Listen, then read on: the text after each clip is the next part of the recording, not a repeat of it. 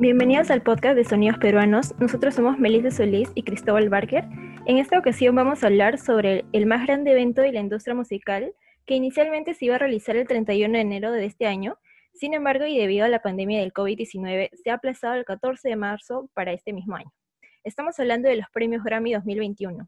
Este año tenemos a la banda Afroperuvian Jazz, dirigida por los peruanos Aníbal Seminario y Lorenzo Ferrero, que han sido nominados en la categoría de Mejor Álbum de Latin Jazz por su disco titulado Tradiciones, que cuenta con un repertorio de mucha identidad peruana.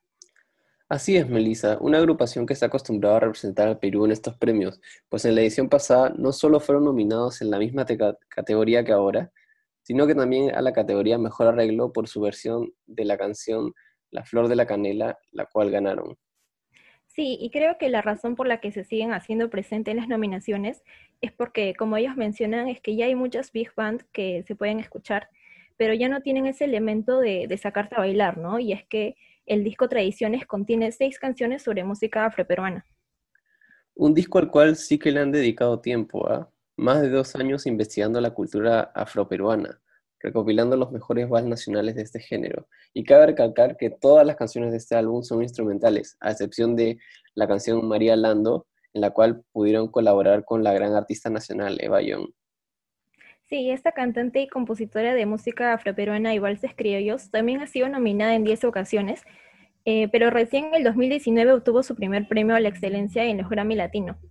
Tanto ella como la Big Band han tomado las nominaciones con mucha humildad y felicidad, ¿no? Y bueno, para la Afroperuvian Jazz es una celebración de su larga amistad, ya que los directores Aníbal y Lorenzo se conocen desde que eran adolescentes en la Orquesta Sinfónica Nacional del Perú. Tiene mucho mérito lo de esta banda, porque justo le ha tocado la pandemia y se han podido acomodar a todos los desafíos que les ha salido. Han declarado en entrevistas que sus ensayos han tenido que ser de forma virtual. Y te imaginas, son 20 músicos. Hay una organización tremenda detrás que es digna de admiración. Sí, es impresionante. Lo bueno es que estos 20 músicos son muy talentosos y aman el proyecto tanto como los directores, ¿no? Ya que es algo nuevo para ellos traerle al jazz un valor agregado, que es hablar sobre una cultura distinta a la de ellos. Por ejemplo, con la canción La Flor de la Canela, para cualquier peruano evoca tradición y familiaridad. María Lando es un arreglo poderoso con la participación de Eva Ayón, quien brinda con su interpretación el dolor y el sentimiento de la mujer afroperuana. Y bueno, Ritmo, Color y Sabor es un clásico que todo peruano en algún momento ha escuchado y cantado. ¿Sabes? Ellos me hacen recordar a la ex banda nacional Ádamo.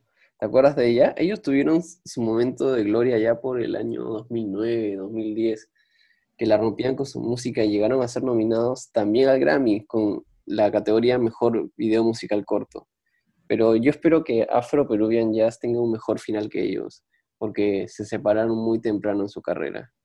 Ojalá ellos se mantengan juntos y sigan llevando el nombre del Perú a lo más alto en la música internacional. Sí, pero también es importante que nosotros como peruanos les mandemos todo nuestro apoyo y agradecimiento por redes sociales, ¿no? Tanto en Instagram como en Facebook los pueden ubicar como AP Jazz Orchestra y saber más de sus presentes y próximos proyectos. Cabe resaltar también que han sido nominados a los premios Luces 2021, que es unos premios que los organiza el Grupo El Comercio, entonces también los invitamos a todos ustedes a apoyar esta Big Band y hacerlos más conocidos, ¿no? Porque se merecen todo el éxito que están teniendo. Definitivamente, no cualquiera es nominado para un Grammy, y que un peruano esté ahí tiene que ser todo un orgullo para nosotros. Así que apoyarlos desde sus redes, escuchar su música, hay que comprarle al Perú. Listo, muchas gracias. Nos vemos, hasta la próxima.